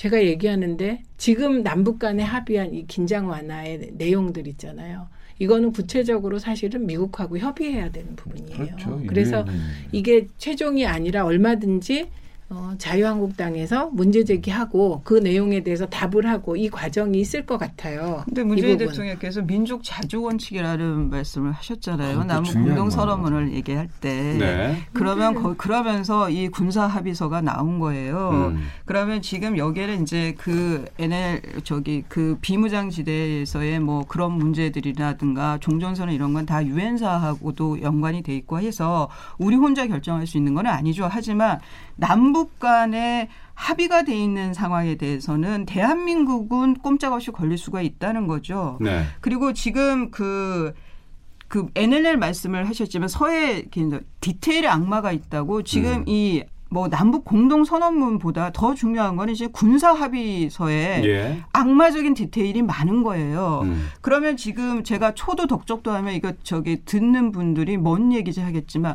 북한의 초도와 남한 대한민국의 덕적도를 기준으로 했는데 초도의 의미는 군사적 의미는 여기를 만약 이제 그 어떤 분쟁이 났을 때 초도를 점령을 하면은 평양으로 들어갈 수가 있는 거예요. 예. 그만큼 중요한 것이 초도고 덕적도를 점령을 하면 수도권 서울로 바로 또 들어올 수가 있는 거예요. 네. 그런데 초도는 빠졌어요. 지금 음. 보도된 거면은 그래서 초도는 군사무장이 돼요. 근데 덕적도는 포함이 됐어요. 덕적도에서는 군사무장이 안 되는 거예요. 여기에서는. 그러면은 누가 더 불리하고 누가 더 유리하겠냔 말이에요. 그리고 지금 NLL이라는 것이 우리가 예. 이 영해를 그저 더 많이 갖고 있었어요. 서해안에 있어서. 그런데 지금 뭐 40km, 40km 했다, 50km, 50km 했다가 지금 50km에서 뭐 85km 이러 그러니까 남 대한민국에서 더 내준 게 됐단 말이에요. 공동 수역이 물론 이것이 평 평화 적으로 여기가 잘 관리되고 전혀 분쟁이 없다라고 하면은 네, 그리고 주시고요. 예, 예. 그렇다면은 뭐 위험 부담이 적지만 음. 지금 상태에서의 북한의 얘기만 믿고 덜커덩 이렇게 어그 포의 문을 닫는 상황이 된다고 하면은 이거는 너무 위험하다는 거죠. 그리고 이거는 북한이 많은 신뢰를 줬을 때 그때 포기해도 돼, 그때 양보해도 되는 음. 사안입니다. 너무 빠른 답이었다라는 부분이랑 초도를 예. 빼, 뭐 초도 덕적도를 빼고 그게 아니고요. 기준선이 초도와 덕적도입니다. 그림에도 예. 나와 있기 때문에 어느 음. 한쪽을 빼고 이건 불가능했다. 그래서 이게 조금 제가 가끔 이제 자유한국당 의총에서 나온 발언 이런 걸 보면 사실이 조금씩 틀어지면서 다른 결과를 유도하시는 경우가 있는데 지금 요 합의한 그림에 보면 초도하고 덕적도가 기준이 된 거기 때문에 이거는 걱정을 좀 안 하셔도 될 것 같고 근본적으로는 지금 하신 말씀이 맞아요. 지금 이거는 우리가 군사적으로 이런 정도의 어 뭐랄까요 정전 이게 종전 선언에 준하는 그런 합의를 했지만 이 합의가 발효되려면 네. 이건 유엔사와 합의해야 되는 거잖아요. 음. 협의 협의까지 돼야 되는 거기 때문에 어, 얼마든지 논의할 시간이 있다. 그리고 좀 아까 그건 조금 살펴보셔야 된다. 초도 덕적도 문제는. 그 다음에 NLL은 우리는 NLL을 기준선이라고 생각해요. 우리 정부와 미국은. 그렇죠. 근데 종, 북한 종전 협상, 아, 종전이 아니라 정전 협상이라 그러나요? 네, 그거 네, 할 때 다 정해놓은 거죠. 그 유엔하고. 그러니까 유, 아니 미국이 정한 선이죠. 그리고 음. 우리 정부는 인정을 하는데 북한은 인정을 당시 1953년에 정해놓은 겁니다. 그러니까 북한이 인정했죠. 그때는 그 아니 후에 인정 안 했죠. 인정 안 했어요. 북한이요? 예, 북한이 계속 인정을 안 해왔는데 그래도 협상할 때 휴전 협상할 때 도장을 찍은데 거기에서 다 있었죠.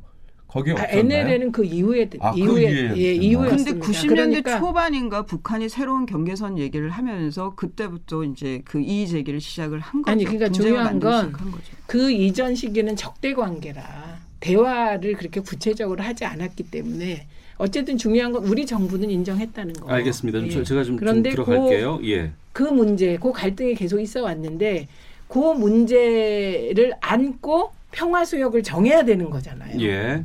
어, 그러니까 지금 그렇게 단순한 문제가 아니죠. 그 시간 드릴게요. 제가 네네. 잠깐만요. 그, 그러니까 평양 공동 선언과 지금 군사 합의서에 관련해서 여러 가지 이견들이 있고 보는 시각들이 좀 다르고 이제 이 이후의 파장들이 좀 커질 것 같고 정치적으로 이 부분을 어떻게 안정시키고 풀어가야 될 부분들이 이제 앞으로 있을 것 같아요. 그 부분을 한 번씩 좀 듣고 마무리를 지을까 하는데 이 지난 평양에서의 여러 가지 활동이라든가 선언이라든가 합의서에 대한 결실을 어떻게 정착시키고 풀어가느냐 이게 핵심일 것 같습니다.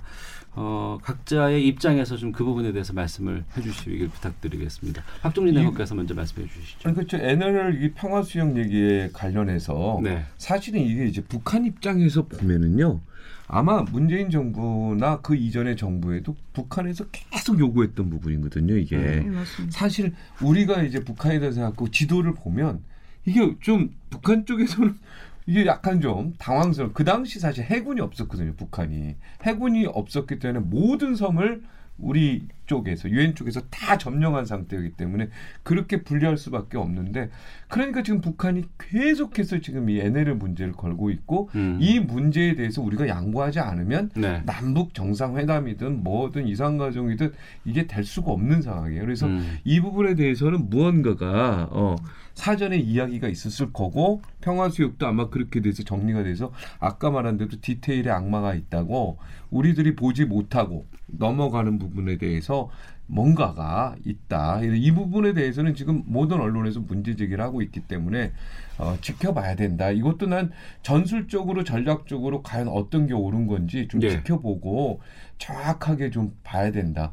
그리고 어찌됐든 평화 통일이 된다라는 전제 조건이라면 예. 이게 나중에 큰 문제가 뭐가 되겠느냐 이런 또 의견도 있을 수 있거든요. 음. 저는 이제 변호사님. 예. 예. 지금 이제 여권에 대해서 좀 말씀을 드리고 싶은 건 이런 그 구체적인 디테일에 숨어 있는 이런 악마적 요소, 위험의 요소를 지적하는 야당에 대해서 특히 예. 한국당에 대해서 반평화 세력이라든가 반통일 세력처럼 음. 그럼 전쟁하자는 거냐 이런 프레임을 더 씌우지는 말라는 거예요. 아, 예, 우리 예. 내부에서 대한민국 내에서 문제 있는 합의면은 거기에 대해서 당연히 비판을 해야 되고 음. 개선이 될 수 있는 거는 돼야 되는 거거든요.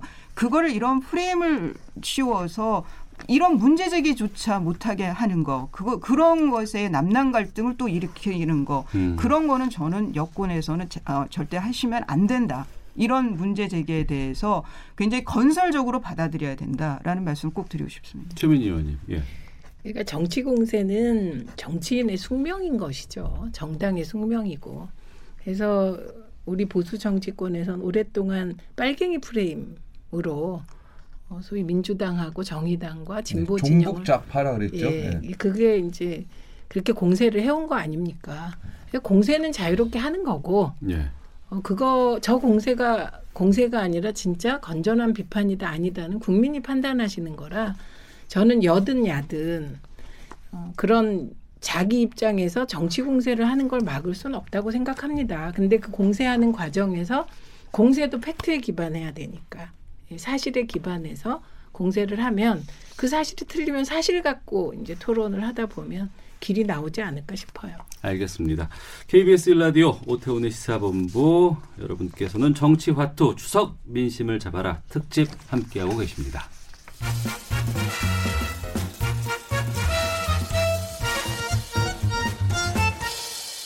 오태훈의 시사본부 네, 정치화투 추석 민심을 잡아라. 더불어민주당의 최민희 전 의원, 자유한국당 혁신비대위원 이수희 변호사, 바른미래당의 박종진 동아예술대학교 초빙 교수와 함께 하고 있습니다.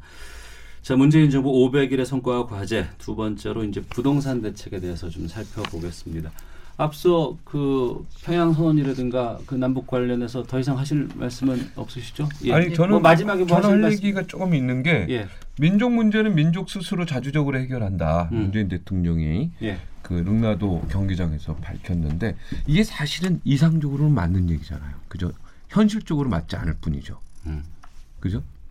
거기에 대해서 저는 뭐 아니 그렇지 뭐, 않습니까? 우리 학교 다닐 때 우리가 가장 박정희 대통령도 사실은 민족 자주였어요. 예, 이 자주 국방이라고 난 분명히 네, 우리가 네. 배웠고 우리 꿈이죠 이상적이고 그죠 민족 문제는 민족 스스로 풀어 근데 이거는 굉장히 좀 이상적이고 이 네. 방향이 우리가 문재인 대통령도 이렇게 너무 하고 싶었던 거예요 사실은 음. 예?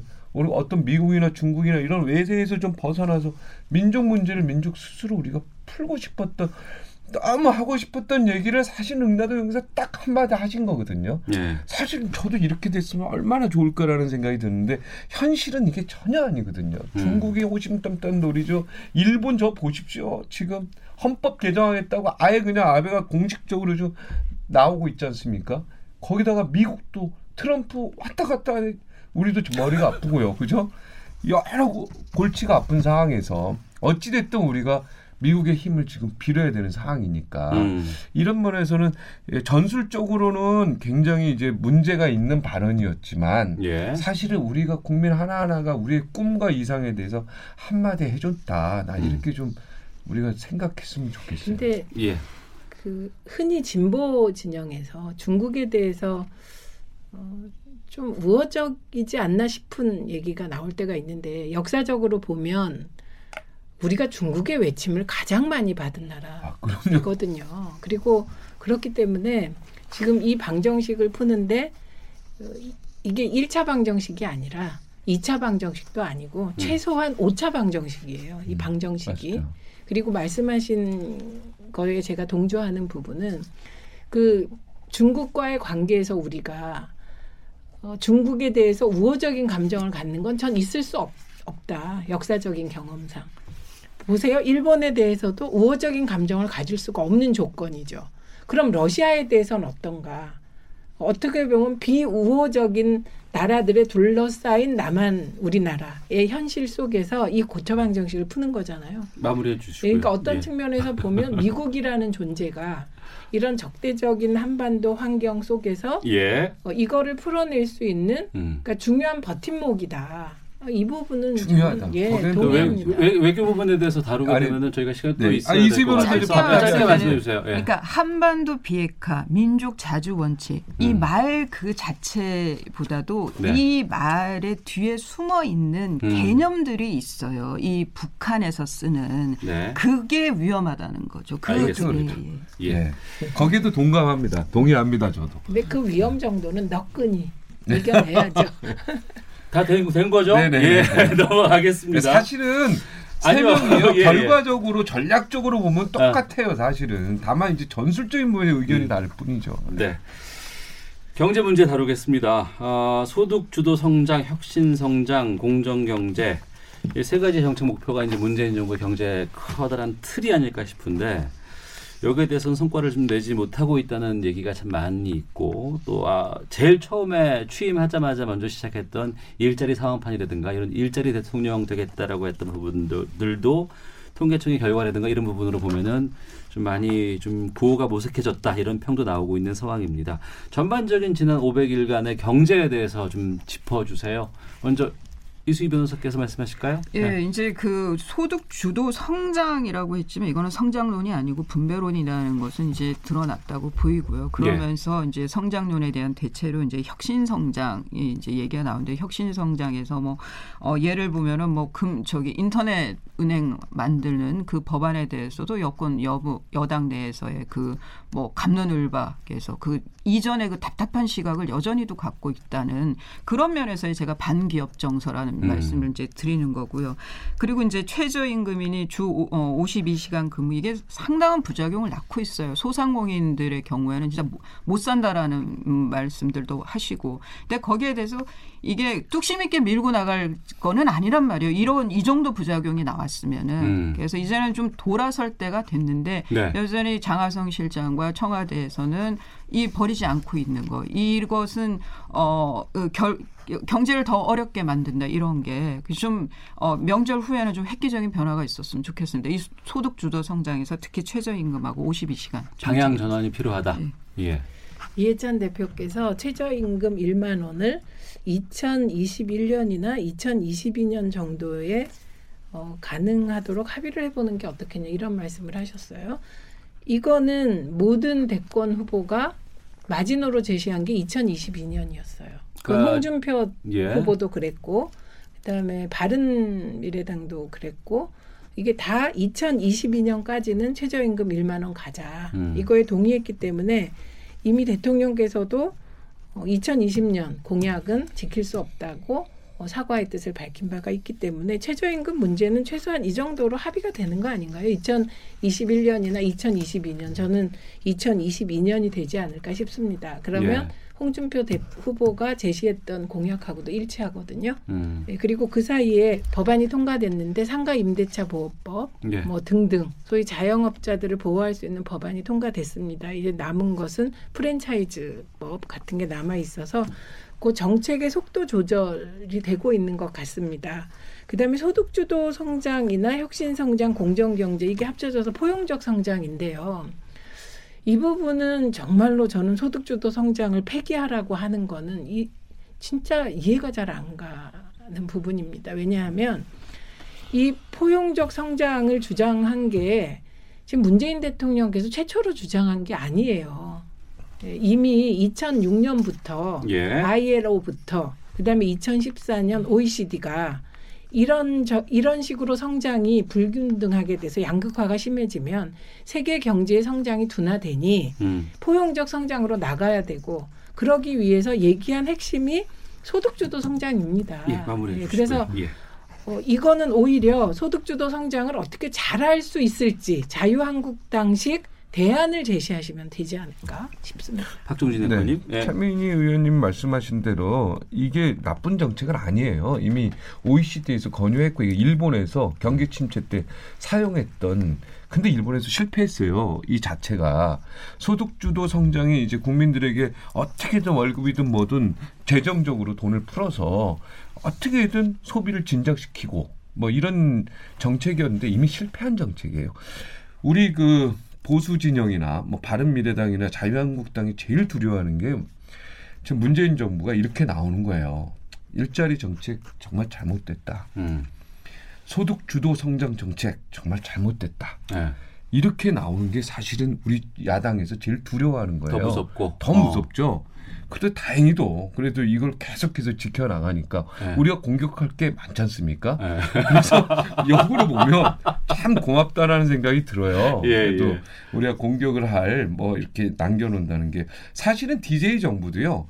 소비 내수 진작에 집중했어요. 음. 어떻게든 소비를 진작시킬 수 있을까? 여기에 그래서 기업의 투자를 이끌어냈다고요. 네. 네. 저는 뭔가 정책이 획기적으로 이미 벌써 실패한 거 다 드러났지 않습니까? 음. 일자리 정책도 다 실패했어요. 이제 1년이 넘었습니다. 이제 제발 고집 부리지 말고 야당이 제일 두려워하는 실패를 딱 인정하고 네.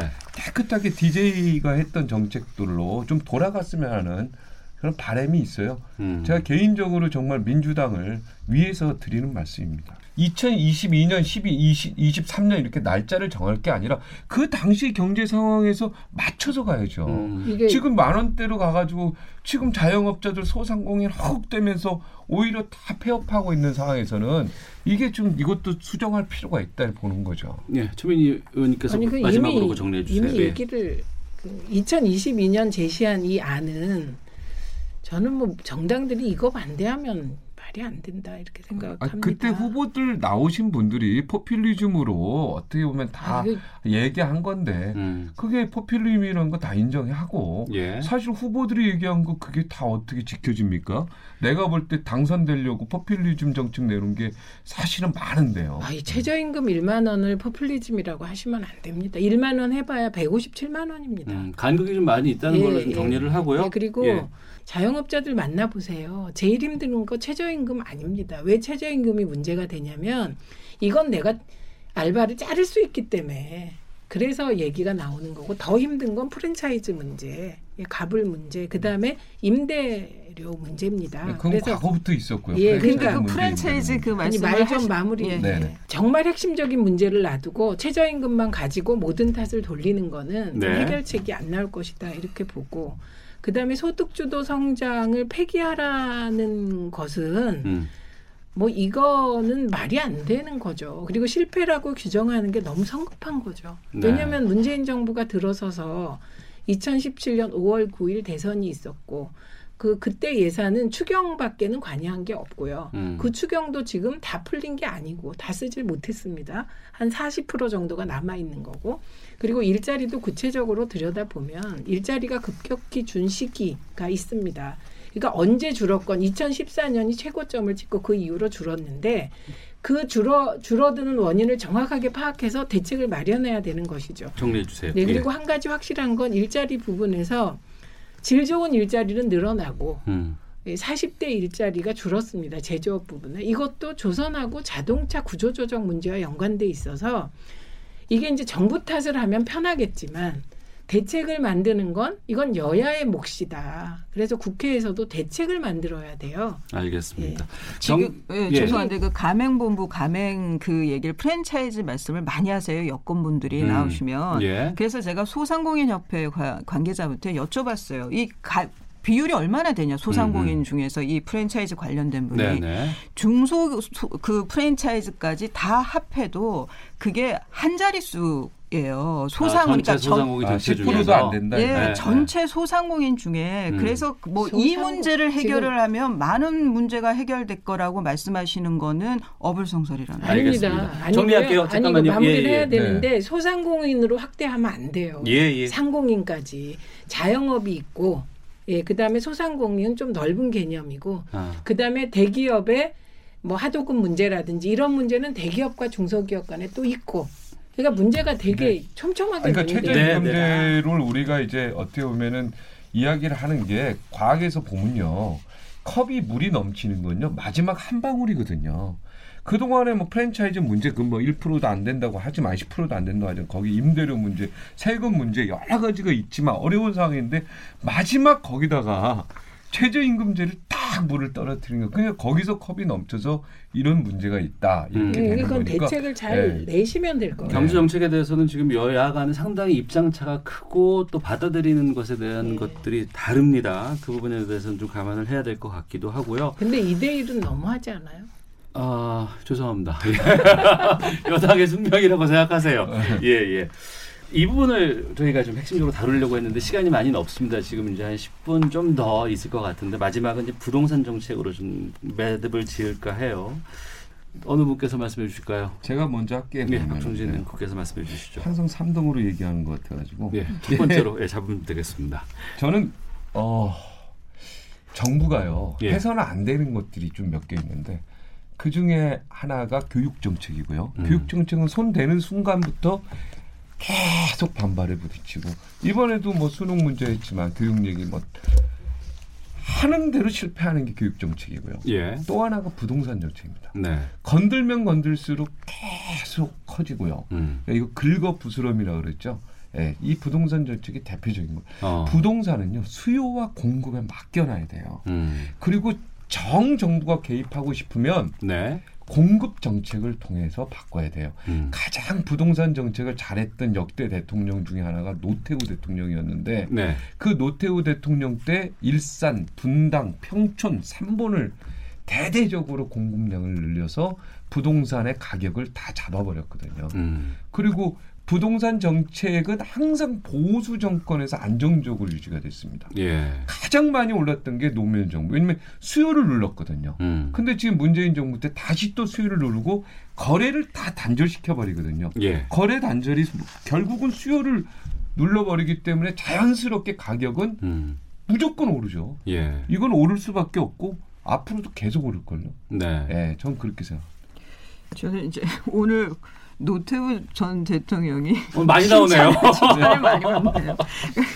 이상하게 그러네요. 아니 그게 네. 노태우 대통령 시대가 87년 6월 항쟁 후에 네. 6.19 선언으로 집권하신 분이잖아요. 그렇죠. 그러니까 네. 그때 헌법도 개정했었거든요. 그러니까 노태우 대통령 한 거는 많아요. 헌법 정책 그때 나오고 부동산 네. 정책 잘했고 네, 잘해서 200만 호를 건설했거든요. 이 얘기 들으시려고 참 그, 아니 그리고 토지 공개념을 도입한 분이세요.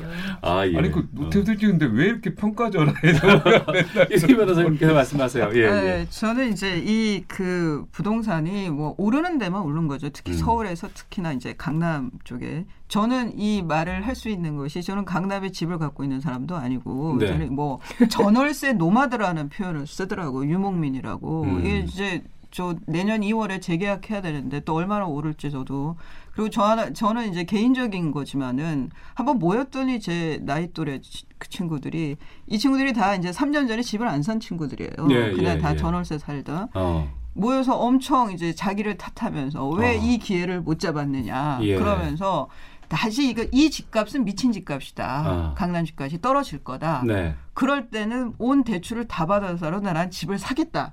이제는 어, 또 어. 올라갈 거니까 뭐 예. 이런 얘기를 해요. 이런 학습 효과가 저는 어, 앞으로 부동산 정책에 대해서 더 어렵게 만들 수 있다는 거예요. 어. 경제라는 게 심리기 때문에 네. 이번에 그런 것도 노무현 정권에서 집값이 많이 올랐다 그래서 이런 거야 그 우리 빠끔이라는 표현 쓰죠. 그런 분들이 저 강남 집값 대폭 오를 거라고 예상했었어요. 근데 음. 그대로 된 거예요. 이거는 공급을 줄이고 그리고 어이 이거 말씀하신 이전의 정책하고 같은 정권을 아 정책을 할 텐데 그거는 시장에 부작용만 나올 수밖에 없다라는 어. 거죠. 그러면 이제는 정말 정법대로 공급을 늘려야 된다. 그럼 그게 그러면 이제 뭐 그린벨트 풀어가지고 그런 방식으로 할 거냐, 아니면은 이제 재개발 재건축을 완화시켜 줄 거냐. 그렇죠. 저는 현실적인 거는 재개발 재건축 완화가 더 현실적이라는 생각이 듭니다. 예. 추석 연휴 전에 네. 그 공급 대책을 발표했습니다. 네. 그 발표한 내용이 보면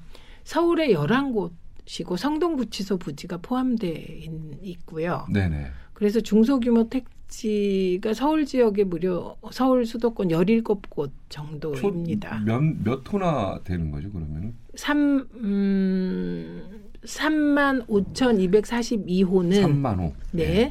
이미 이제 지방자치단체하고 협의 절차를 마쳤대요. 네. 네. 그리고 추가로 더 공급을 한다고 합니다. 네. 근데 구성동 미리 이렇게 나왔어야죠. 이렇게 음, 아, 구성동 구치소 더 빨리 네. 구성동 구치소하고 개포동 재건 마을 있잖아요. 네네. 그쪽을 포함해서 그 핵심 지역에 약 1만 호 가 공급되고 앞으로도 추가로 뭐 더 발표를 한다고 합니다. 그래서 일단 3.5만 호 서울 음. 지역에 발표를 했잖아요.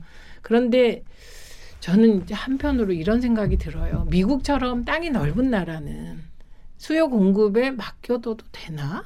이런 생각이 드는데 우리나라의 지, 경우는 강남처럼 인프라가 잘 돼 있는 지역은 택지 공급이 제한되어 있잖아요. 무제한 공급이 한마디로 불가능하잖아요. 그러면 이렇게 해서 3.5만 호를 더 공급하더라도 이 3.5만 호는 무주택자에게 우선 분양되는 거거든요. 그러니까 이 주택 문제와 관련하여서는 수요 공급 법칙에 따라 맡겨놓을 수 있냐 우리나라의 경우 이거에 대한 근본적인 의문이 있고 이번 9.13 대책의 핵심은 사실 세금보다는 대출 규제입니다. 예. 근데 저는 이번에 대출 규제 부분을 보고 깜짝 놀란 게 제가 부동산에 관심이 없다 보니 뭐 집을 사고 팔고 뭐 이, 이거에 크게 관심이 과거에 없다 보니 몰랐는데 소위 주택 담보 대출 비율이 80%까지 돼 있더라고요. 음. 어, 아파트들 그래, 많이 붙어 있어요. 뭐 예, 80%. 네. 그건 예, 제가 또 나중에 예, 80%까지.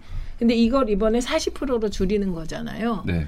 그 이런 주, 이런 정책은 좀 더 일찍 썼어야 되지 않을까. 음. 그래서 어, 아까 말씀하셨듯이 어, 주택 그 부동산 문제를 그냥 자율로 수요 공급 법칙에 따라 시장 논리로 맡겨두는 건 저는 지금은 불가능한 시대라고 보고 예. 정부 정책에 따라서 유동 자금이 굉장히 많이 풀려 있고 음. 그 유동 자금이 이제 이 부동산 가격을 올리는 강, 가장 중요한 요인이잖아요. 예. 여기에 더 이상의 유동 자금을 풀, 풀지 않도록 하는 대출 규제는 필수 불가결하다. 예. 네. 저는 네. 박준진 지금 뭐 대출 얘기 예. 나왔으니까 아 제가 뭐 이제 경제 부장을 좀 했습니다. 예. 네, 언론사에서 음.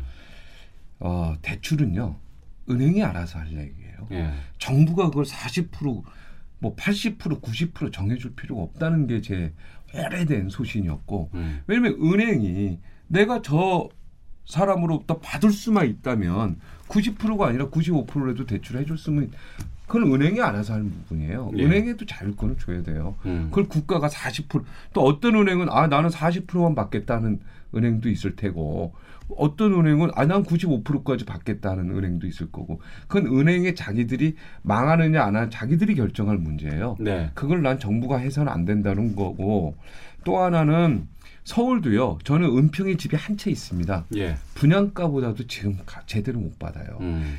지금 물가가 오른 거에 비해서요. 분양가가 제가 그때 6억 3천하고 뭐 이렇게 집 트이는 것까지 6억 7천 줬는데 지금도 6억 5천이에요. 그러니까 서, 같은 서울이라 그래도 이게 아닌 집들은 싼 집들은 많아요. 음. 뭐 공기도 좋고요. 근데 여기가 지금 해당되는 게 강남 3구하고 용산하고 특별한 지역이거든요. 그러니까 이번 계속 나온 게 음. 똑똑한 한 채라는 얘기들이 계속 네, 나왔죠. 그리고 거기 가서 안 살면 되는 거예요. 네, 네. 우리가 뭐 거기 굳이 들어가려고 들어가서 살려고 하니까 수요가 늘어나고 있는데 우리 생각을 좀 바꿀 필요가 있고 또 음. 하나의 관점은 뭐냐면 OECD 우리와 같은 경제 규모의 국가들을 보면 베이징, 뭐 홍콩, 심천, 그다음에 말레이시아 쿠알라룸푸르, 태국 방콕 뭐 이런 데를 이렇게 보면 그 아파트 가격이 평당 1억씩 다 넘었어요. 이미. 그 우리는 어떻게 거기에 비해서 보면 마무리해 주시고요. 예, 예. 5천만 원 정도 강남 3구가 최고 비싸다는 데가 음. 5천만 원, 6천만 원이기 때문에 우리가 글로벌한 시대에서 도쿄는 빼고 도쿄는 말할 것도 없이 2억 3억 넘어가니까 그건 빼고라도 이걸 가지고 우리가 너무 강남 3구를 잡겠다고 이거 지금 초과장관 다 태우는 격이거든요. 이 부분에 대해서는 다시 한번 정부가 고민할 필요가 있다. 어, 저는 그렇게 생각합니다. 김동연 장관도 이 부분에 대해서 계속 그동안 얘기했던 부분이거든요. 알겠습니다. 예. 저는 이렇게 강남의 이 집값이 갖는 이제 그 효과가 뭐라 그럴까요? 이 좀 그 사회적인 비용을 지불하게 한다는 그게 이제 정신적인 거 문화적인 거 그런 면에서 갑자기 옆에서 봤는데 3년 사이에 아무것도 한 게 없는데 5, 6억을 확 버는 사람을 음. 보는 거. 나는 열심히 일해서 했는데 절대 따라갈 수 없는 이런 것이 좀 어, 열패감들을 갖고 이런 사회적 비용이 워낙 크다는 거죠. 그러니까 다른 정책과 다르게 부동산에서의 어떤 정책에 대한 부작용은 그냥 단순히 부작용으로 끝나는 게 아니고 내 집값에 영향을 미치고 시세로 반영이 돼서 남는 거거든요. 여기에 대한 좀 분노들이 좀 있는 것 배가 같습니다. 배가 아프죠. 네. 아, 저도 저도 강남 사람이 지금 없습니다. 얼마나 속이 타겠습니까? 옛날 그, 그 대치동 이쪽에 평당 30, 33평 아파트 1억 2천 2억 할 때가 있었어요. 미도 아파트 막 옛날.